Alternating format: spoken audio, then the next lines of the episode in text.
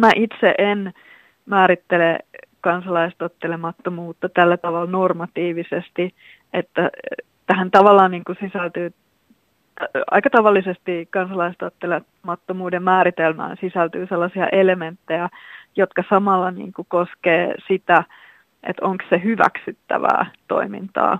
Eli se ei ole niin kuin pelkästään kuvaileva, esimerkiksi lainvastainen vakaumukseen perustuva toiminta olisi mun mielestä jo aika, saa ehkä vähän kiinnostavamman näkökulman siihen, että minkälaisia tottelemattomuuden muotoja on olemassa kuin sillä, että siihen määritelmään jo itseensä sisällytetään sellaisia niin kuin normatiivisia arvottavia elementtejä, joiden avulla sit arvioidaan, että onko se niin kuin toiminta hyväksyttävää. Joo, tuo on kiinnostava kulma, koska se sitten taas niin kuin vaikuttaa siihen, että miten sitten ajatellaan.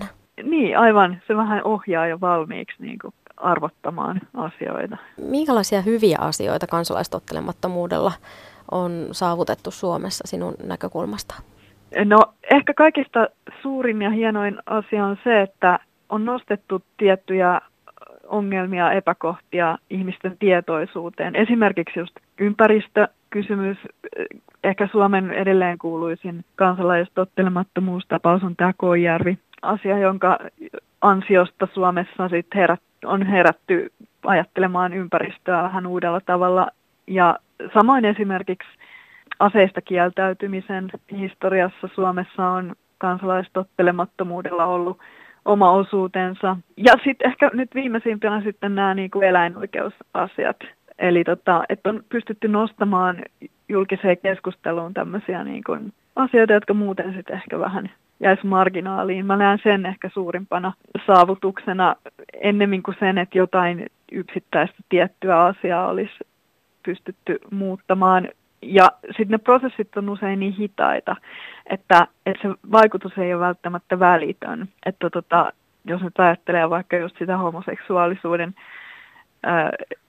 poistamista rikoslaista, niin eihän se kädenkäänteessä käy. Ja mikään asia ei tapahdu sillä tavalla luultavasti, että joku yksittäinen tottelemattomuustapaus olisi niin kuin suoraan vaikuttanut tai ratkaissut jonkun asian tai vaikuttanut sen ratkaisemiseen, että ne on hitaita prosesseja. Ja sitten tärkeämpää on tosiaan siis se, että näkyy, että on vastarintaa ja on kritiikkiä kuin se, että joku tietty saavutus voitaisiin kirjata sen kansalaistottelemattomuuden piikkiin. Toisaalta joskus sitten kysytään, että mitä jos kaikki olisi tottelemattomia, mitä jos kaikki kieltäytyisi aseista tai kahlitsisi itsensä puuhun, että mitä siitäkin tulisi.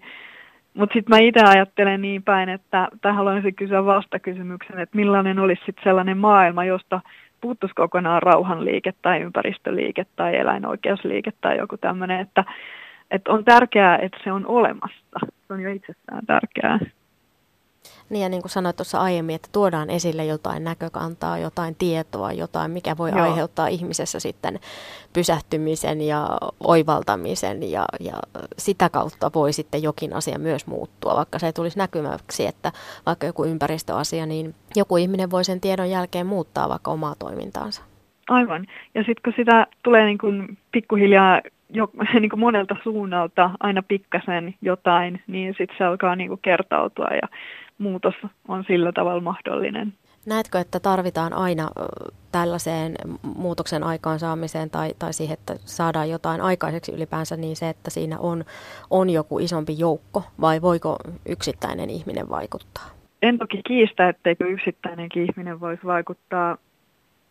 Siitäkin on esimerkkejä ja jokainen voi vaikuttaa omilla valinnoillaan ihan arkipäivässäkin, mutta totta kai niin kun, jotta se jotenkin, kyllä varmasti siis tarvitaan, isompaan muutokseen tarvitaan isompi joukko ihmisiä, mutta sitten sitä ei mun mielestä pitäisi, niin kun, tai on vaarallista vähän sellaista lamauttavaa sitten ajatella, että miten mun pienen ihmisen toiminta nyt mihinkään voisi vaikuttaa.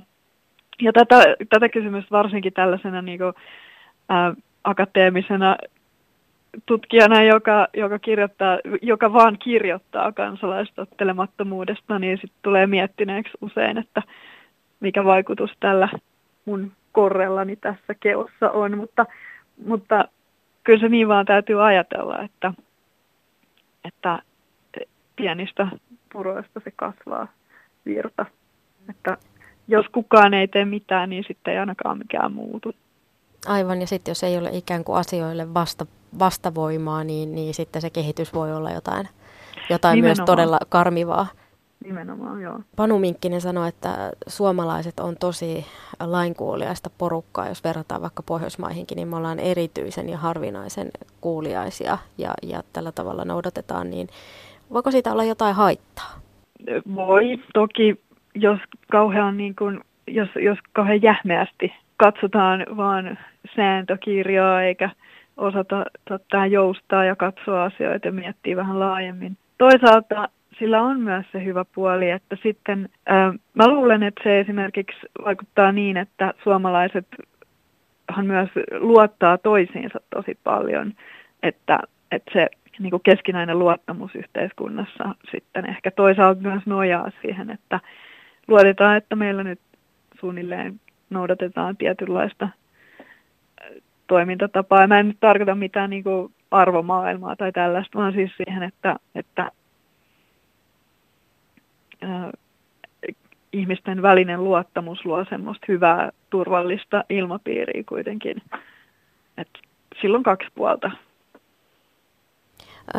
Miten näet, että mitä vaaditaan siitä, että ihmistä tulee esimerkiksi sellainen kansalaistottelemäton tai aktivisti, joka huomaa jonkun epäkohdan ja lähtee sitten sitä ajamaan ja ehkä saa siihen sitten muitakin mukaan? Mitä sellainen vaatii? Luultavasti ennen kaikkea sitä, että välittää jostain asiasta niin paljon, että haluaa tehdä asialle jotain.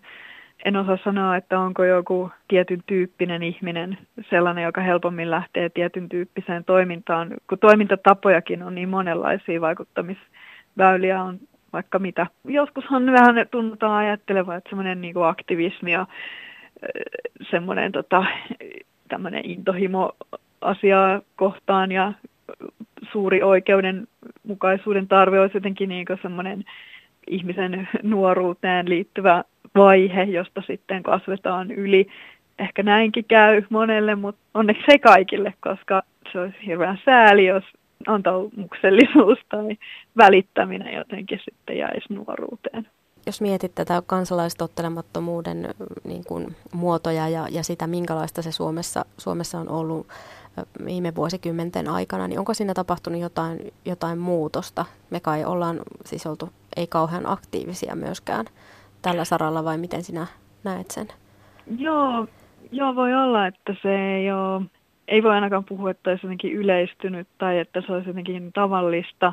Toisaalta kysymys liippaa läheltä myös ihan sitä, että miten sen kansalaistottelemattomuus määritellään. Et itse mä esimerkiksi näen kyllä esimerkiksi nyt vaikka nämä sikaloiden salakuvaamiset niin samalla jatkumolla, tässä kansalaistottelemattomuuden jatkumolla, että nekin on sitä perinnettä, vaikka tätä käsitystä ei välttämättä kaikki jaa, koska ainakaan kaikissa tapauksissa esimerkiksi ei ole sitten nämä tottelemattomat niin paljastanut henkilöllisyyttään ja niin edelleen, mutta mä näen sen kuitenkin tässä samassa kategoriassa. Ne asiat, joihin tottelemattomuudella puututaan, ei ehkä niinkään ole hirveästi muuttunut, mutta teknologinen kehitys on kyllä vaikuttanut myös siihen, että millä tavalla ihmiset voi olla tottelemattomia. Että esimerkiksi DigiLeaks ja Anonymous on semmoisia niin kuin esimerkkejä, että se tottelemattomuus voi olla myös digitaalista ja tapahtua netissä. Niin aivan, sitä kautta sitten myös ikään kuin tavoittaa laajan määrän ihmisiä. Joo, voisi siinä mielessä puhua vähän sellaisesta niin kuin globalisaatiostakin, että se ei ole välttämättä sidottu enää johonkin kansallisiin kysymyksiin tai muuten vaan sinne maan rajojen sisäpuolelle. Tekee taas asioita laajemmin näkyväksi ja pitää yllä ehkä sitten semmoista kansainvälistä keskustelua ja huomiota tärkeissä asioissa. Vähän tuossa jo sivusitkin sitä, että millä tavoin voi yksittäinen kansalainen vaikuttaa, niin mitkä ne tärkeimmät keinot sinun mielestäsi on siihen, että voi vaikuttaa? kyllä mä itsekin äänestän vaaleissa ja siis kansalaisjärjestöthän on aivan mahtavia sikäli, että siellä on valmiina jo organisaatio ja ihmiset ja väylät ja että jos haluaa osallistua, niin se on hyvin matalan kynnyksen takana. Ja jos ei niin kuin, siis mun mielestä ihminen voi antaa oikeastaan niin kuin kahdella tavalla, voi antaa aikaa ja tai rahaa, että voi niin kuin, voi liittyä haluamansa järjestön kuukausilahjoittajaksi vaikka jollain pienelläkin summalla ja sillä oikeasti on merkitystä.